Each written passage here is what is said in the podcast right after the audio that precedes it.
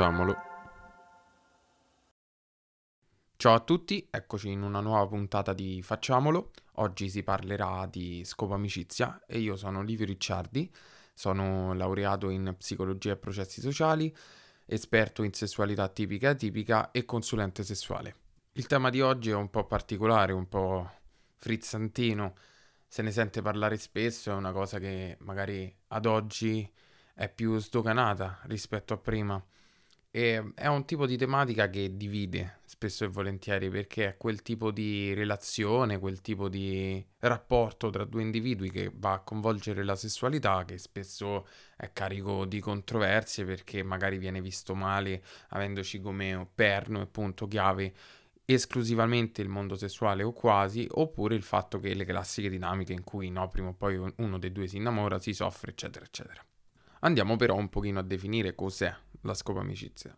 La scopa amicizia è appunto un rapporto, si suppone, di amicizia che già c'era oppure che si va a creare con questo scopo in cui viene introdotto insomma l'aspetto sessuale tra le due persone, quindi due persone che coltivano un rapporto che non rientra orientativamente, in un rapporto relazionale classico, in uno stare insieme, in un frequentarsi, per come siamo abituati a concepirlo, e diventa una cosa con, diciamo, il solo fine di avere un'amicizia, quindi un rapporto amicale più o meno profondo, con un po' di sesso in mezzo.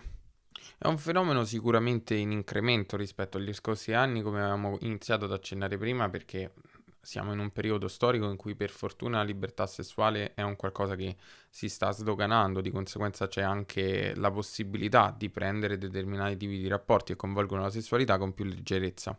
Stiamo uscendo pian piano da dogmi e schemi che ritraggono la sessualità come un qualcosa da contestualizzare solo da una relazione in cui si deve aspettare, in cui è un qualcosa di particolare e super intenso la concezione, il concedersi, il concetto di concedersi all'altro. Il che, insomma, anche che palle, perché insomma si parla di sessualità, si parla di sesso, non è un qualcosa di così astruso, è normale il costrutto che gli abbiamo fatto intorno per millenni, per secoli, lo possiamo anche un po' cominciare a superare. Insomma, cioè, possiamo pensare un attimo di prenderla un pochino più alla leggera, con un po' meno di pathos, lasciandogli il significato, la bellezza e, e insomma tutto il concetto che c'è dietro a questo meraviglioso mondo. Però, insomma, anche, anche un po' meno, un po' più di leggerezza, un po' più di tranquillità. Possiamo prendere con un po' più di tranquillità. Per quanto riguarda la letteratura che c'è in merito alla scopa amicizia, ho trovato un, um, un articolo intitolato in modo un po' particolare, eh, lo chiama, eh, l'autore è Mohamed Massoud Raza Khan e lo intitola Le figure della perversione. Giustamente starete pensando, oddio, ci hai detto che è una cosa leggera, adesso parli di perversione, contestualizziamolo un attimo, è un articolo di stampo psicodinamico, quindi tutta quella wave psicologica e sessuologica che ha, che ha, un po' di eredità freudiana, tende ad essere molto analitica, a tratti con uno stampo un po' più filosofico e meno empirico, possiamo metterla così. Nonostante questo è molto molto interessante e non è nemmeno giudicante, è semplicemente un punto di vista da cui secondo me possiamo trarre degli spunti molto molto carini. Lui delimita le caratteristiche di una relazione perversa, e, però usciamo dal concetto che perversione è necessariamente un termine negativo giudicante rispetto alla sessualità.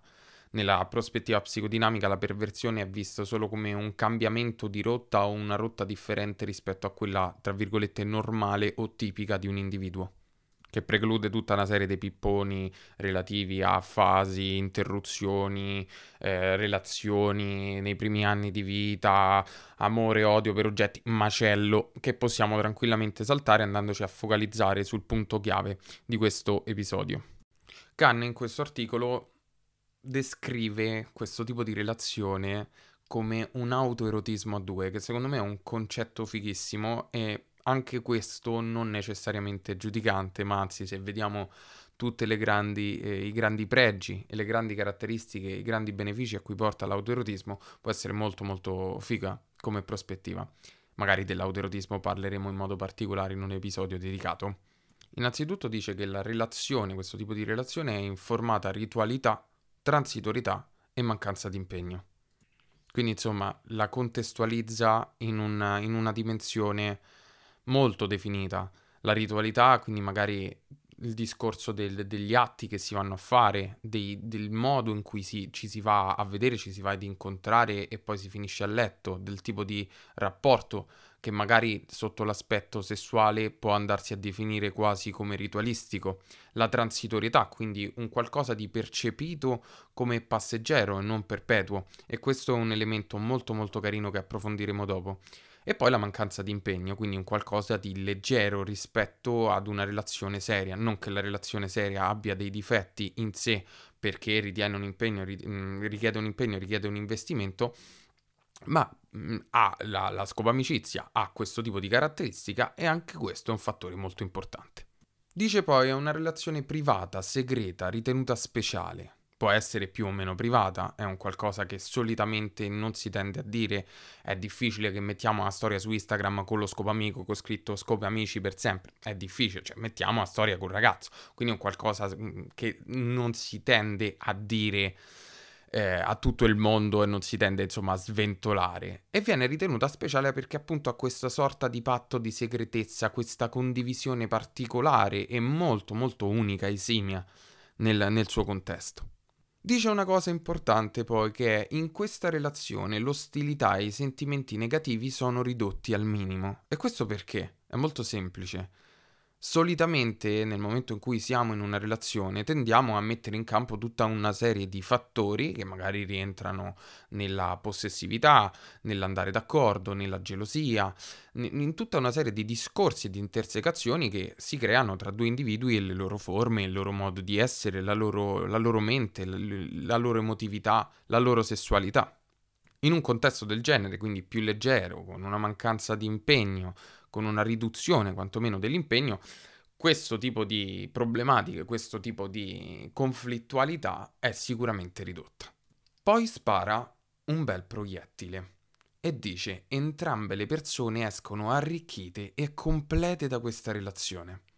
Ora lui in questo articolo parla delle figure della perversione, delimita le caratteristiche di una relazione perversa, quindi questo discorso delle persone che ne escono arricchite e complete è un concetto, diciamo, macro rispetto alla dimensione della scopo amicizia che è un po' più micro, è un, diciamo, un satellite di tutto questo discorso. Però proviamo a vedere perché viene detta una cosa del genere e che tipo di forma può assumere nel contesto della scopo amicizia.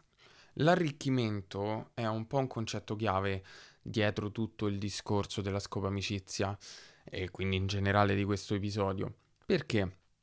Perché parlare di arricchimento quando siamo abituati a vedere l'arricchimento nel rapporto tra due persone, quando un rapporto è pregno di, di, di investimento, di impegno, quando c'è pathos, quando c'è tanto, tante energie sono investite e non magari una cosa leggerina, una cosa legata esclusivamente alla sfera della sessualità e a poco altro. Perché arricchimento? Fondamentalmente proprio per motivi di cui parlavamo prima. Non essendoci un investimento emotivo così grande, a meno che, mm, a meno che insomma poi dopo non succede, però di base, non essendoci un investimento emotivo così grande, non essendoci mm, investite tutte quelle energie e quindi tutti quei tipi di schemi relazionali che possono entrare in campo come magari l'attaccamento, come magari la conflittualità, le ostilità, le incompatibilità, si tende ad essere molto molto molto più spietati, molto molto più liberi, molto molto più spensierati a letto con la persona, soprattutto perché c'è, diciamo, un valore, c'è uno spostamento del valore della sessualità che prende una posizione dominante. Lo è nelle relazioni in generale, ma in una relazione che ovviamente fa eh, riferimento in modo particolare all'aspetto sessuale, è ovvio, va da sé che insomma c'è un po' più di investimento sulla parte sessuale, insomma, non serve, va da sé. Su questo torneremo tra un po'. Parliamo invece dell'ultimo punto, che è molto carino e curioso.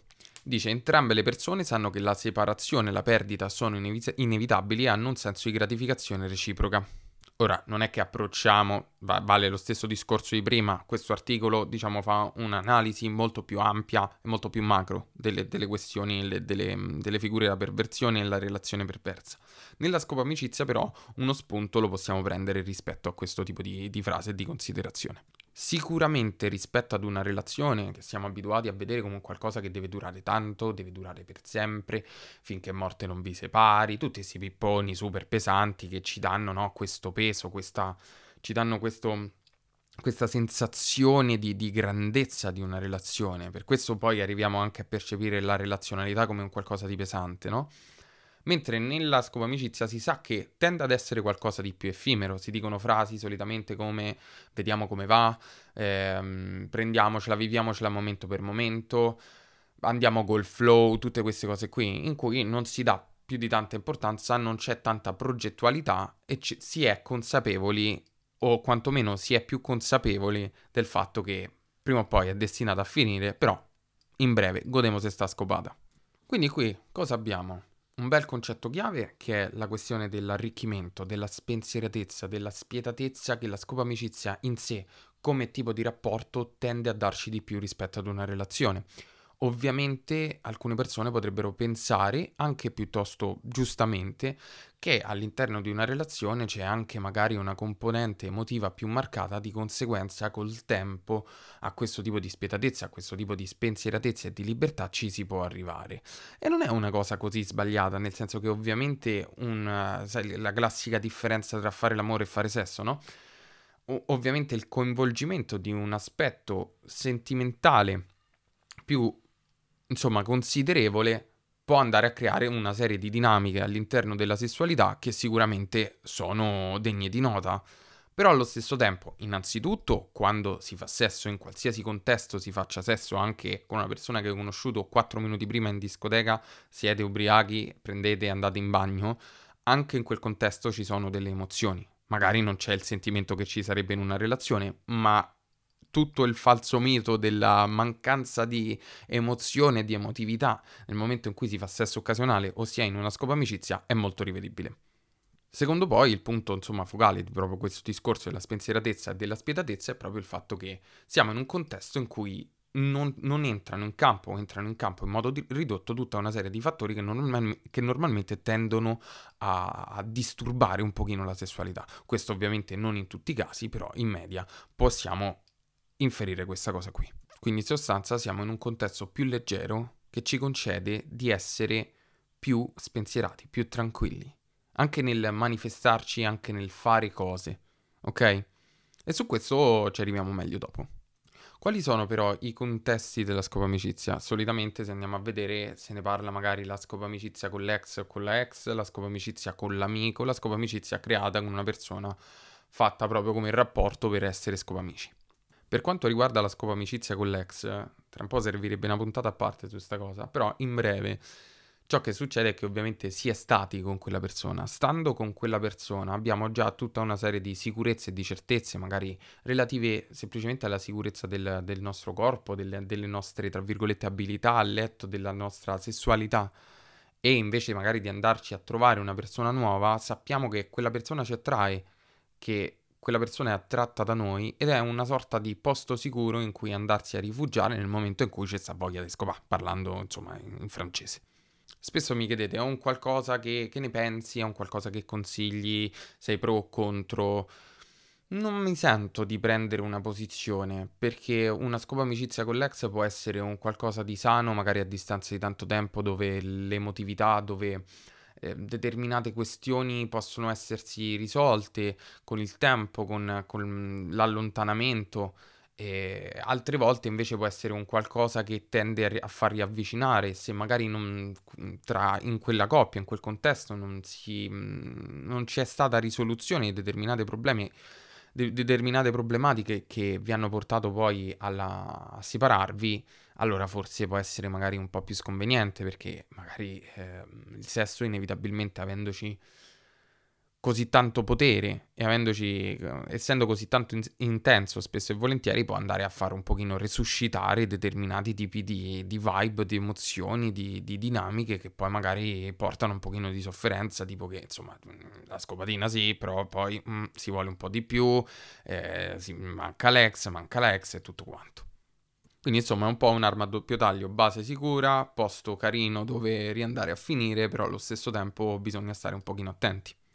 Un altro tema invece molto molto molto dibattuto è quello del scopare con amici o con amiche. Questa cosa qui è particolare perché spesso c'è il discorso no, non si fa perché si rovina l'amicizia, no, non si fa perché poi uno dei due si innamora e questo in generale è estendibile, è una cosa che si dice in modo esteso a tutta la scopa amicizia. Ma qual è il punto di farlo con amici? Allora, cerchiamo di vedere una prospettiva un pochino diversa rispetto a quella che ci proponiamo da soli e che ci viene proposta in generale. Il sesso è un comportamento, è un atto comportamentale, un comportamento e soprattutto è un atto conoscitivo, esplorativo rispetto alla persona con cui stiamo andando. Sicuramente quando siamo amici con una persona tendiamo a conoscerne vari aspetti, propria, il proprio modo di vivere intellettualmente il mondo, il proprio modo di vivere emotivamente il mondo e inevitabilmente la parte sessuale è una componente con cui si vive, con cui è un tipo di pulsione, un tipo di energia, un tipo di, di, di elemento con cui si tende a, a vivere, a percepire, a comportarsi con queste parole possiamo sicuramente affermare che un atto conoscitivo come il sesso tra due amici non è un qualcosa di così alieno e anormale nel momento in cui, parlandoci chiaro, essere attratti fisicamente da una persona non vuol dire essere innamorati mh, mm, o volerci sposare, ma può voler dire, sai, la classica cosa che lo guardi e fai, mm, però mh, mm, forse io darei, ya darei, no? E magari quell'elemento può darci la possibilità, se ricambiato, di conoscersi con l'amico o l'amica ehm, sotto quell'aspetto. Ovviamente c'è il discorso, prima o poi si rovina l'amicizia, prima o poi uno dei due si innamora. Il rovinarsi dell'amicizia è una cosa, è una possibilità, ma non è una certezza. Spesso quando facciamo i sondaggi e parliamo di questo, di questo tipo di, di fenomeni, non è sempre così prevalente come si pensa, spesso siamo in se- mh, mm, sempre intorno alla metà, 50% sì, un 50% no, e dopo parleremo anche di un altro sondaggino che abbiamo fatto. Di conseguenza, pensarla in modo così mh, mm, coercitivo rispetto a, a, un a una determinata possibilità, forse non conviene così tanto. E magari in questo senso finiamo anche per precluderci una bella esperienza che può essere super gratificante, super figa da vivere, perché magari abbiamo questo concetto. Con questo non sto invitando tutti ad andare dal proprio amico, dalla propria amica e dire, eh, famo due tre figli, però magari a prendere in considerazione l'idea che possiamo sempre sperimentare e metterci in discussione nel momento in cui c'è volontà e c'è volontà reciproca e consenso. E poi diciamo che un pochino per esperienza personale, un po' di parte gossip, vi posso assicurare che in vita mia magari determinate esperienze con delle amiche ce l'ho avute, i rapporti che si so, so concretamente rovinati sono pochi. Ovviamente possono subire delle modificazioni, tipo che magari se poi non, quel rapporto non prosegue per un po' di tempo c'è un po' di imbarazzo e tutto quanto, però poi magari si ritorna amici. Altre volte invece è una cosa che lega molto nel rapporto d'amicizia, altre volte è una cosa semplicemente che Ok, ci siamo fatti una scopata, due, tre, quel che siano. Passiamo alla parte un po' più croccantina, un po' più gossipella della situazione in cui coinvolgo anche la mia community su Instagram e facciamo un bel sondaggione e vediamo cosa esce fuori. E ci riflettiamo un po' su. Ho fatto un sondaggio, eh, hanno risposto circa 7.000 persone, 6.500 e sono, ho fatto varie domande, sono state fatte varie domande. La prima è, hai avuto una scopa amicizia in vita tua? E il 52% delle persone ha risposto sì, il 48% no. Quindi insomma è una cosa che sembra essere abbastanza diffusa, tipo una persona su due circa, leggermente di più di una persona su due, ha sperimentato la scopa amicizia in vita sua. Alla domanda ti sei trovato bene? La risposta è stata per il 67% sì e per il 33% no. Il che insomma ci può cominciare ad indicare che non è poi così male, per tutta una serie di motivi che abbiamo precedentemente elencato e su cui magari torneremo. Domanda fatidica, domanda difficile, è stata quella del ti sei, ti sei innamorato in una, in una scopa amicizia? Ti ha portato a qualcosa di più? Ti ha, ha fatto coinvolgere i sentimenti in modo magari doloroso? E hanno risposto di sì 43% delle persone, quindi non poche, però un 57% ha detto di no.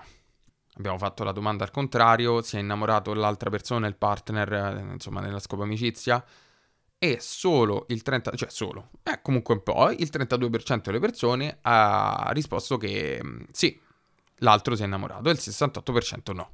Il domandone più carino, però, l'ho fatto alla fine, che è stato anche un pochino per vedere come, come, come funziona questo aspetto dal punto di vista della gratificazione sessuale in senso stretto è stata ti sei trovato o trovata sessualmente meglio, peggio o indifferente? Il 42% ha detto che si è trovata sessualmente meglio rispetto a magari il sesso nelle relazioni. Il 19% ha detto che si è trovata peggio e il 38% ha detto che non c'è stata più di tanta differenza. Cosa possiamo inferire da questa da questi sondaggini di Instagram, che sono sondaggini di Instagram e non sono studi, case report eh, pubblicati su riviste internazionali, sono sempre sondaggini di Instagram, però magari ci possono dare una piccola idea. Innanzitutto che il 67% delle persone si sia trovata bene all'interno di una scopa amicizia è un qualcosa di molto carino. Ci può far riflettere sul fatto che comunque è un tipo di relazione, un tipo di rapporto che due esseri umani possono intraprendere che può essere soddisfacente eh, per 6-7 persone su 10, quindi non male. Per quanto riguarda il discorso dell'innamoramento, che è la cosa su cui si dibatte di più quando si parla di scopo amicizia, è uscito fuori che insomma alla fine della fiera, tirando le somme, magari una persona su due si innamora.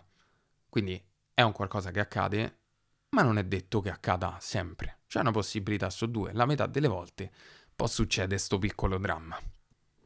Però non è detto che in tutto questo, nonostante ci sia magari l'innamoramento, non è detto che questo innamoramento poi non porti ad un'evoluzione di questo tipo di rapporto verso un qualcosa di più serio, di più magari soddisfacente emotivamente per entrambi. Tant'è che quando ho chiesto di testimonianze, tantissime persone hanno risposto che all'inizio il rapporto con il loro partner era esclusivamente sessuale, era una scopa amicizia e poi è diventato qualcosa di più. C'è stata addirittura qualche persona che mi ha parlato di matrimoni e figli.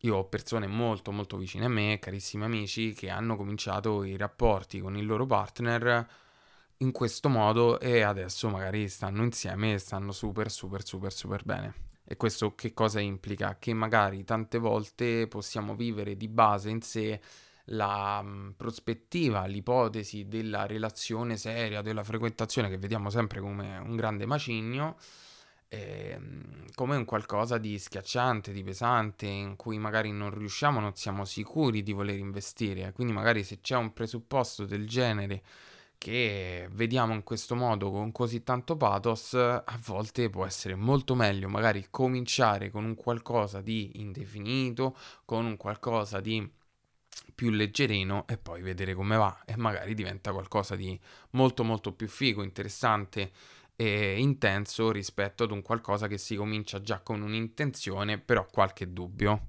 Per quanto riguarda il sondaggino finale, chi si è trovato meglio, chi si è trovato peggio, chi si è trovato in modo indifferente a livello sessuale rispetto ad una relazione, possiamo dire che insomma un 42% delle persone che ha risposto al sondaggio si è trovata meglio. E questa cosa qui cosa può confermarci in un certo senso? Che per una bella fetta di popolazione la sessualità vissuta in un contesto più leggero, più spensierato, più senza impegno e magari più percepito come più effimero eh, con, un'altra, con un'altra persona, può essere mm, qualcosa che sessualmente viene vissuta con più intensità, con più tranquillità e con un po' più di spensieratezza, perché magari rispetto ad una relazione non abbiamo tutta quella serie di elementi di cui abbiamo parlato prima. Quindi questa cosa, questo sondaggino ce l'ha un po' confermata. Sul trovarsi peggio magari possiamo immaginare che due persone facendolo in modo leggero non è detto che magari si incontrino e creino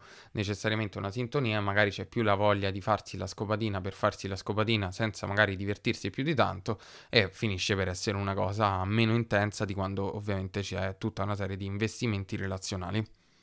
Le persone che si sono trovate in modo indifferente magari invece sono persone che tendono a viversi la sessualità in modo libero, spensierato e tranquillo anche nei contesti relazionali.